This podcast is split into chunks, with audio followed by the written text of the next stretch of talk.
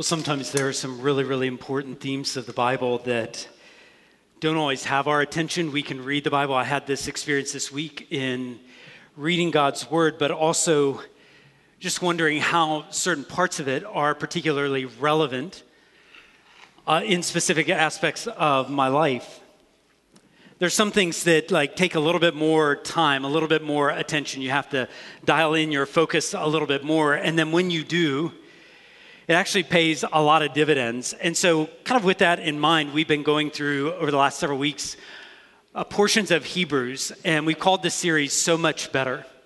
And so, the idea is that Jesus is so much better. And then we're going through a portion of Hebrews, really in chapter 7 and 8 and 9 and 10, where there are going to be some themes that maybe as you first read these chapters, as we first encounter them, sometimes we might be really led to wonder is there some specific application to my life? And so, what I want us to do is really kind of dig in those because uh, the passage that we're reading in Hebrews 7, you read it the first time and you're probably left with a truckload of questions and maybe wondering where all the connections are to really appreciate how it applies to your life. And so, I want you to see those connections today. I want you to experience what God has to say about where you're living. And so we're going to approach things a little bit differently today, in that we will get to Hebrews 7. We're going to read portions of that, but I, I actually want to prepare us to make sure we can appreciate what we hear when we go to God's Word there. And I think maybe the best part, best way to start is Jesus, we're going, we're going to see that Jesus is a priest in this passage. But I, I, think, again, to make sure we appreciate all that God has for us today, I think we need to actually ask a question that will set the table for us being able to appreciate Jesus being our priest. And the first question I want us to ask is Am I convinced that I need a priest? I want you to think about that and I, I want you to reflect on that. Am I convinced, in the first place, here, we can talk about Jesus being a priest, and we will, but am I convinced that I need a priest? Because based on all the religious literature that we have from the time that Hebrews was written, that would have been a, a regular assumption in the time that Hebrews was written. If you were religious, if you followed even the way of uh, Judaism, the way of Israel, you would understand you need a priest. But I'm not so sure we make those connections today. I'm not so sure we're exactly in that same place. Am I convinced that I need a priest? And maybe we're getting ahead of ourselves because probably it's helpful to even think through what exactly does a priest do? What exactly does a priest do? When you think through priests and who they are and what they do, kind of, kind of a, a basic description is they, they are someone who, someone appointed and commissioned or ordained by God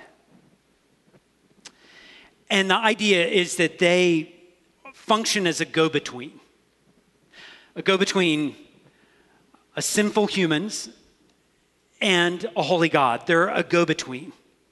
So when we talk about priests, there's kind of a recognition even in that that there would be a gap.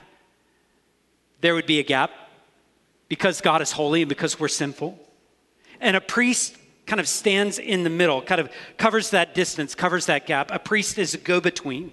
And it really functions in two directions. A priest, in many ways, brings God to people and also brings people to God.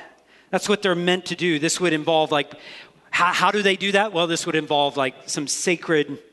Sacred rituals on sacred days, some days that are set apart and very holy. And often it would involve very sacred spaces and sacred places. And it would even involve like sacred rituals and, and, instruments and utensils that would be used to, to make an offering or sacrifice to bring people to a place where their lives, their worship, all of that was acceptable to God. Am I convinced that I need a priest? And maybe that's something like so far from your mind. Maybe you didn't grow up in a religious tradition where that was even even a thought. And maybe even if you did, so far in your mind, like maybe not one time in the past month did you think, I need to talk to my priest about that. Or I just need to talk to a priest about that. Am I convinced that I need that go between? And maybe, let me just be frank, maybe you think, I'm not sure that I really need a priest. I mean, you're talking about a go between in between God and I, but I'm not sure that I see the gap. I'm not sure that I feel the gap or feel the distance. And if you don't, that surely would play a role in whether you would ever think you need a priest to be okay with God. And I can respect that. I'd actually like the challenge if you think like I'm not sure a priest would ever be needed in my encounter or my walk with God. I want to challenge that. But I also recognize if you just take in all the messages we get on a pretty regular basis, whether it's even children's cartoons or commercials, I mean, everything would seem to push like, you know, you don't need anything more than yourself. You don't need anything. All you need to be is a full version of yourself. And and maybe others place limits and others kind of drag you down and others get you down, but actually what you need is the best positive self image you ever had. And if you have that, like who would need a priest? You just kind of talk yourself, you work yourself, you make sure you know, like God and I, I think we're good. I think we're okay. So maybe you would need a life coach, but not really a priest. You need someone to remind you of how good you are once you get that reminder, you go, God and I, I think we're all set. I wonder if there may be another reason why you would wonder if you really need a priest, as if there's some gap or distance between you and God. I wonder if there's another mindset, and maybe that's not that you feel like you're so good you don't need one, but maybe it's a recognition that, yeah, you have messed up. But maybe you have such a high degree of responsibility a high degree of personal responsibility in which you say, Yeah, I have messed up, but I'm going to get myself back to a better place. I'm not, going to count on anybody else to do this. I'm going to, I'm going to follow some rules for life. And I'm going to do those one step at a time. And I'm going to get after it, and I'm going to get my place to where, get myself to a place where God and I are okay but I don't really need a priest. I just need to behave. Are you convinced you need a priest? Are you convinced that someone's got to do something or say something to bring you to God, to give you that kind of access? Again, I, I want to make sure we're drilling in there just a little bit. Because if you don't think there's a gap between you and God, I, I don't, I can't imagine why you would ever think you need a priest. But maybe, just maybe, there is something that you brought into this place today where you know there's a certain part of what you've done, who you are, that totally creates distance between you and God. You, you know He's not okay with it. Maybe some part of you feels guilty. Maybe something in you feels a little lost and you don't know how to make it right between you and God. Maybe, just maybe, someone has done something to you. Maybe it's not even something you did, but someone has done something to you that has caused guilt and shame. And you really shouldn't feel that. But you haven't been able to like get yourself to a place where you where you don't feel that. And maybe there are some areas, and I'm, I'm not talking about the minor ones, kind of like in the no one's perfect world, but I'm talking about the major ones where you feel like, yeah, I am, I am not perfect. I, I am not meeting standards. And maybe those standards are like you saying, I just think people ought to, or I just think it'd be a better world. I just think people should. And, and you realize, as many times as you say those, you don't even keep those standards. What do you do about that, even if you're judged by the standards that you just think ought to be kept? Or maybe you get this sense where I'm sure we all do on a regular basis where I'm just I'm just not in control and I actually need God to work. And if he doesn't, I don't know what I'll do. But in and of myself, I don't have enough. Or maybe you feel so crushed and beat down by life that there actually there actually does feel like a gap and a distance between you and God. And you don't know what to do with it because he seems very, very far away and not that close to you at all. Maybe you know, maybe you want to become this certain person and you have an idea of like, if I could become the person I want to be, it would be like this, but you know yourself too well that there's, there's too many things working against that. So you're going to need the power of Almighty God to come in you to make you become something that you know right now you're not. Or maybe just you realize you're going to meet God one day.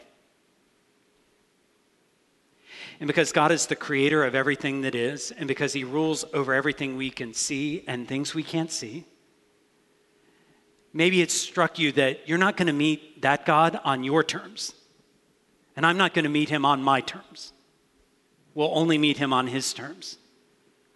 And maybe that's a tad unsettling, to say the least. I just wonder what all that does to our hearts. So, I mean, maybe we feel like I don't need, I can't imagine one reason why I would need a priest to actually be a go between between a perfect holy God and myself. But I actually find reason after reason, I, I, shared some of them, but I could share more and more, reason after reason why I recognize there's way too much distance, that I'm not going to close that gap, and because of that, I need a priest. And the rest of Hebrews is actually going to begin to unpack how that distance is closed, how that gap is closed.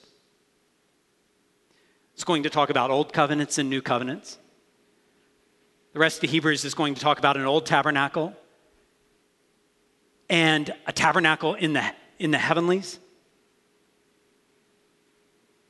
But it will dial in right here and start with a priest. A priest.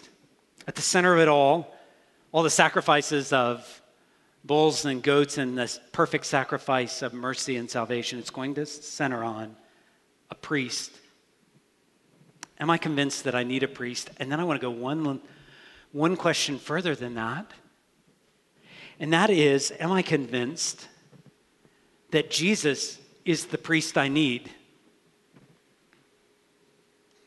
Am I convinced that Jesus is the priest I need? Am I convinced that Jesus, God the Son, who came in human flesh, who lived and died and rose again and ascended to the Father, is the priest that I need? Am I convinced that Jesus can bring me to God?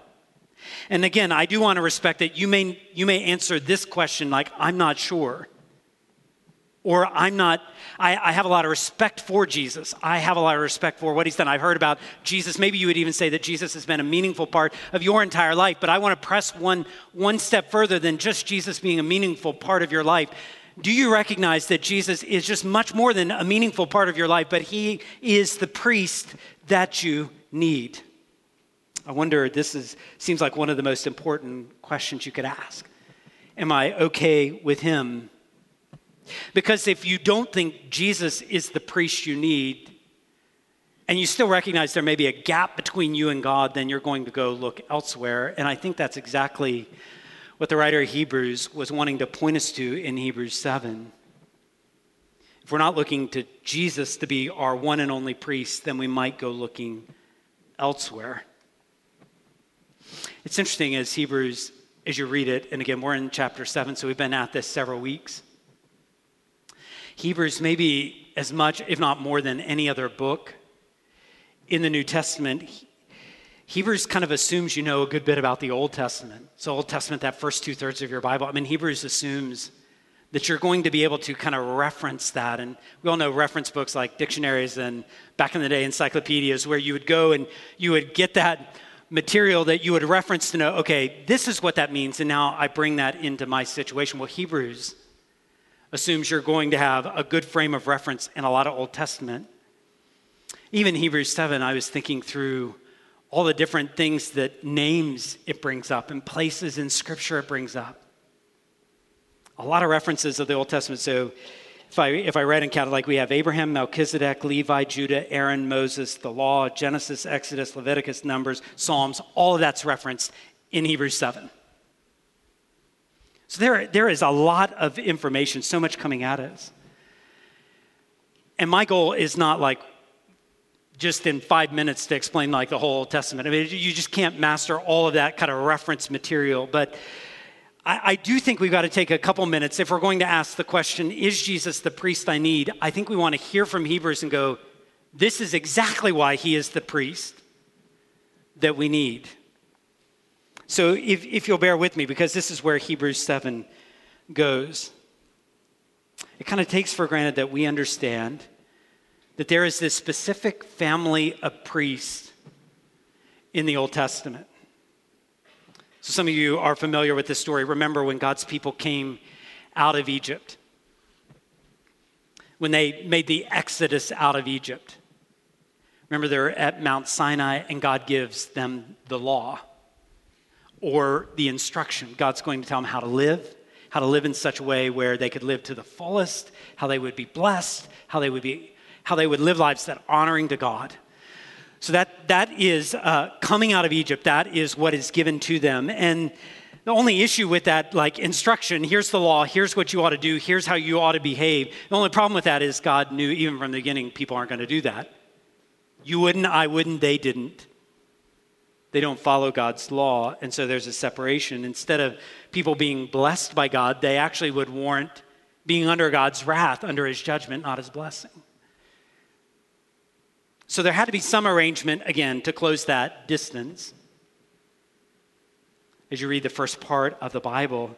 And Hebrews 7 actually talks about this. There's this moment, that pivotal moment where God gives his law, but then he also gives a family, and it's the family of Levi, even more specifically, it's the family of Aaron, a descendant of Levi. And he says, This family is going to be your priests. It's recognized in Hebrews 7 Verse 5, verse 16, verse 28 a family, the family of Aaron is chosen, and men born into that family would be priests. They would, they would play a role of closing that gap, of bringing people. They would offer the sacrifices, they would go into the tabernacle. This is what God set up, but Hebrews is going to do a really, really solid job of reminding us that as much as God ordained that, it wasn't going to last forever there's some serious limits to, again, are you following? We have this family that was designated to be priests. This family of Aaron, the sons of Aaron are going to be priests. But but there's a recognition that's not going to last forever because there are some serious limits. One of those main limits, according to verse 27 of this chapter, is that anytime a priest would go to offer sacrifices for all the people, he would first have to offer a sacrifice for himself because he was guilty of sin. So there, are, there were no perfect sons of Aaron to be priests, so they would have to offer sacrifices on their own. A serious limit. And another limit is okay, so you got a priest, you got a son of Aaron, but then he dies. Then we got to find another one. And then he dies, and then we got to find another one. And there's, there's this sense pretty regularly that there would never be like that permanent priest. It'd always be in flux because sons of Aaron would die and another would have to get appointed and the limits become more and more exposed. And here's the bottom line that Scripture points us to, even all the Old Testament points us to, is those priests that God ordained that served a purpose, but it had an expiration date. There would come a time where, actually, the words in Hebrews 7 are words like weakness and even it's useless. This whole priesthood, this whole idea of priesthood is useless at thinking it would bring us to completion or perfection. It just won't do that. It wasn't meant to do that. It was pointing, but it wasn't meant to bring everything to completion. You read that in verse 11, verse 18, verse 19, verse 28. Again, we'll go over some of these verses in a second. So you have a, a priesthood that God intentionally gives to the people of Israel, but it has an expiration date. So you can't really trust that priesthood necessarily for eternity. You're not trusting that You've got to have something else. So, where else could you turn? Is there another priesthood in the Bible that's not of the family of Aaron, but is there another priesthood to look to? And this is where Hebrews begins to actually kind of shift the spotlight from here is Moses and Aaron and Levi and all of those, that priesthood, and now let's shift the spotlight onto another character in the Bible a character that's going to give us, Hebrews is going to use words like copies and shadows and previews and analogies. Shift the spotlight onto another one. And it's actually kind of a, it feels pretty random. In Genesis 14, there's a man named Melchizedek. And Hebrews refers to him again and again. So here's this character, and it says in verse 1 of Hebrews 7. So again, we're, we're, going to now kind of, I, I feel like we prepared to appreciate, am I convinced that I need a priest? And what about Jesus being the priest? Now let's hear from Hebrews 7 of exactly what God was doing in answering those questions for, for this Melchizedek, this king of Salem. He was a priest, a priest of the Most High God. And he met Abraham returning from the slaughter of the kings, and he blessed him. And to him, Abraham, to Melchizedek, Abraham gave a tithe, the tenth part of everything. So Melchizedek is, if you just translate it, Melchizedek, you'll get king of righteousness. But if you look at the kingdom, he's the king of Salem, so he's king of peace, which Salem means peace. And this Melchizedek, in the biblical record, he's without father or mother or genealogy. He has neither beginning or beginning of days nor end of life. But then, taking note of that last line in chapter 3, he resembles the Son of God. Resembling the Son of God, he continues a priest forever. A lot going on in those verses, right? So you got something going on with the names that Hebrews is calling our attention to. So it's almost as if like he's been talking about Jesus and now he says Melchizedek, but but here's what you need to know about Melchizedek. Notice his names. He's Melchizedek, so he's the king of righteousness, but also he's the king of peace. Do you know anybody else who might fit a description of king of righteousness and also king of peace? And notice this, he's a king, but he's also a priest. Do you know anybody who would fit a description of priest and king? And notice he also became a became a priest not because of ancestry line, but God just appointed him at one point in time, appointed him as a priest. You know anybody that God appointed as a priest, destined him to be a priest. You see the connections of like, you can look at all the, the symbols of the priesthood of Aaron, but now the spotlight is shifting to this one. And notice all the connections that are being drawn, even a particular connection there at the end of verse 3 that this priest, it's almost as if he's just frozen in time, Melchizedek. Like there's, there's no record in Genesis of where he came from and no record of where he went to, but just kind of frozen in time. He's a priest forever. And the writer of Hebrews is going to grab that image and go, resembles another priest, a priest whose priesthood would never come to an end. There's only one other place other than Hebrews and Genesis where like this idea of Melchizedek even comes up, and that's Psalm 110, which Psalm 110 is this psalm of like preparing God's people to celebrate the Messiah. I'm right in the middle of Psalm 110, verse 4. It says, The Lord has sworn, won't change his mind. About Messiah here, you are a priest forever after the order of Melchizedek, pointing us to Jesus. Kind of revisit the question Am I convinced that I need a priest? And if I am, am I convinced that Jesus is the priest that I need? the drumbeat of, oh yeah, Jesus is the exact priest you need. It just gets louder and louder and louder as you go through Hebrews 7. If I can, can I read some of the passages of Scripture so that we appreciate how loud it gets?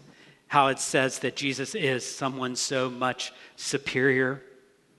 Becomes more evident, according to verse 15, when another priest has arisen in the likeness of Melchizedek who's become a priest not on the basis of the law, the legal requirement concerning like bodily descent, but no, no, this priest is not just the priest because dad and grandpa and great grandpa. No, this priest is a priest because he has the power of an indestructible life. For it is witness of him, you are a priest forever after the order of Melchizedek. On the one hand, like there was a former commandment set aside because of its weakness and use, uselessness, but the law made nothing perfect. But on the other hand, we have a better hope introduced Jesus being the one who's through which we draw near to God.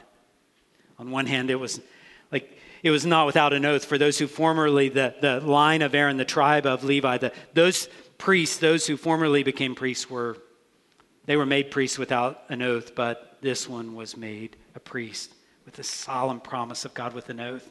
The Lord has sworn, won't change his mind. You're a priest forever. You read forever, you read better hope, you read indestructible life.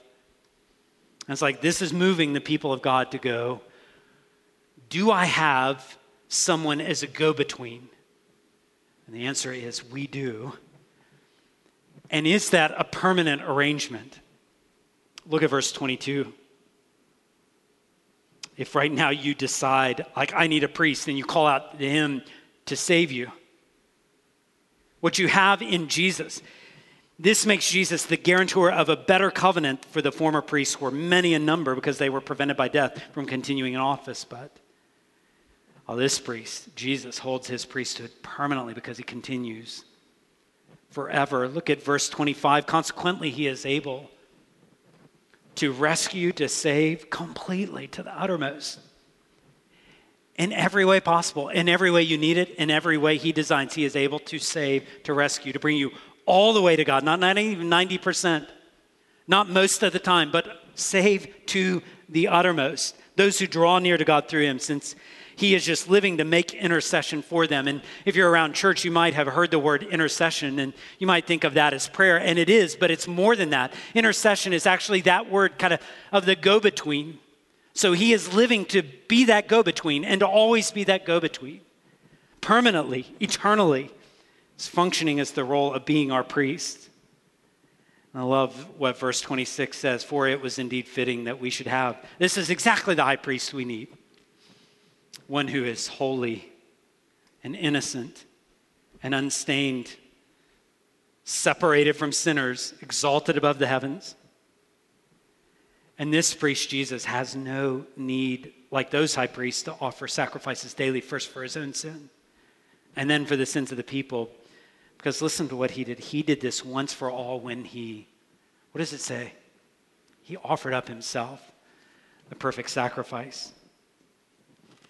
Because of this, the, the law appoints men in their weakness as high priests, but this is not, there's no weakness involved here. The word of the oath, which came later than the law, appoints God the Son, who's been made perfect forever, complete, perfect, permanent. Again, I, I'm guessing how much you need a priest wasn't the first and foremost thing on our minds as we came in today.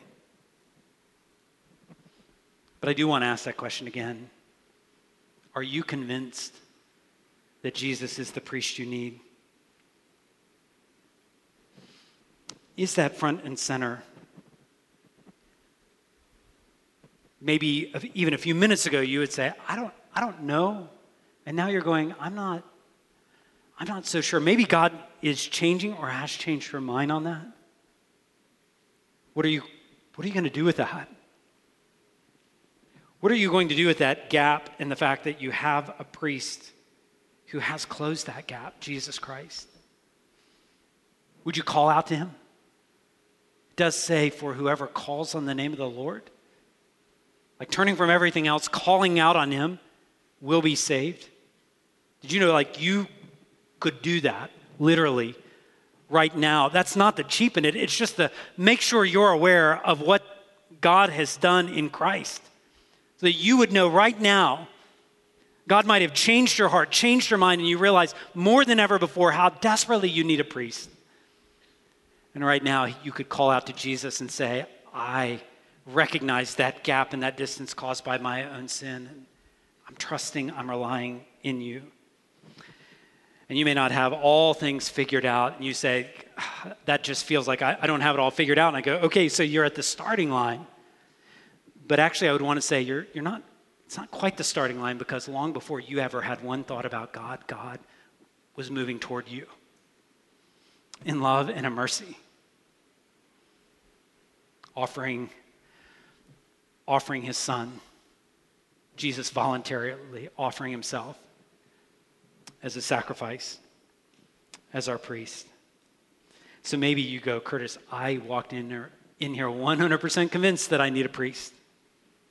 I do have what the Lord's done in my heart this week is just reminded me of the guilt and the shame and the sin that would just be right on these shoulders if it were not for my priest, my priest, Jesus Christ.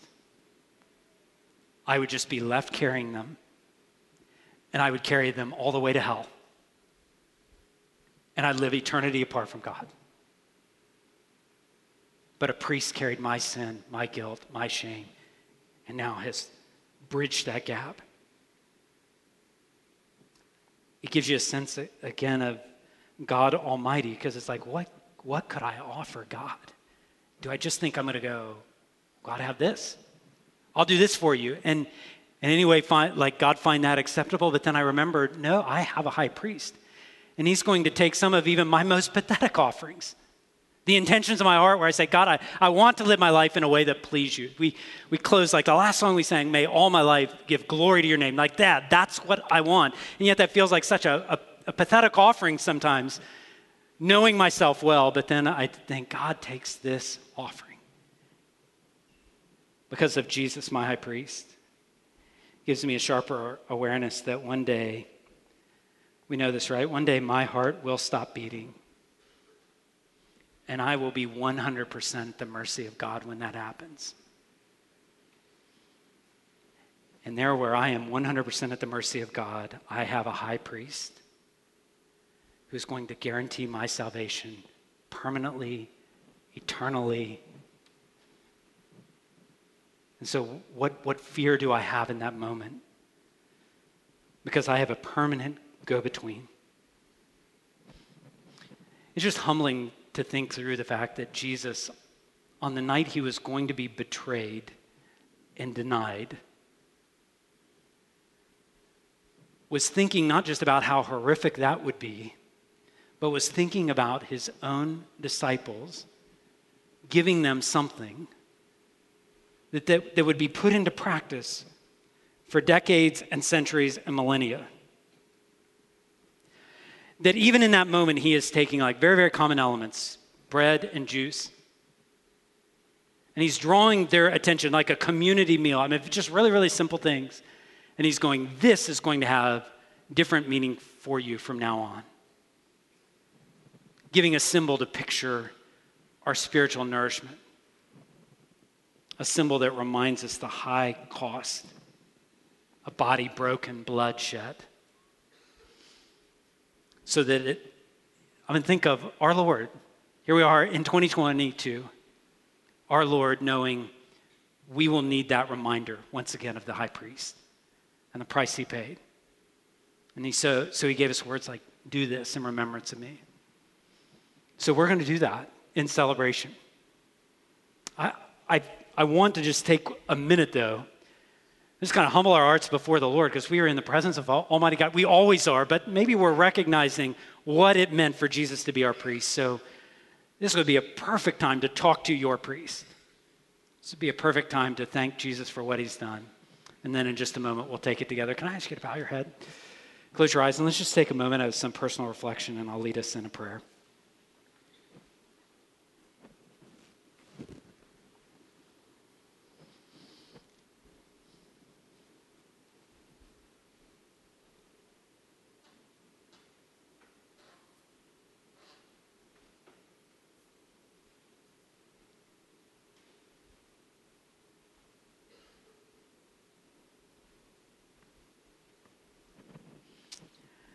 Our Father, the distance between us and you would be enough to make us run the other way, but actually, here we are. We're running to you, not away from you.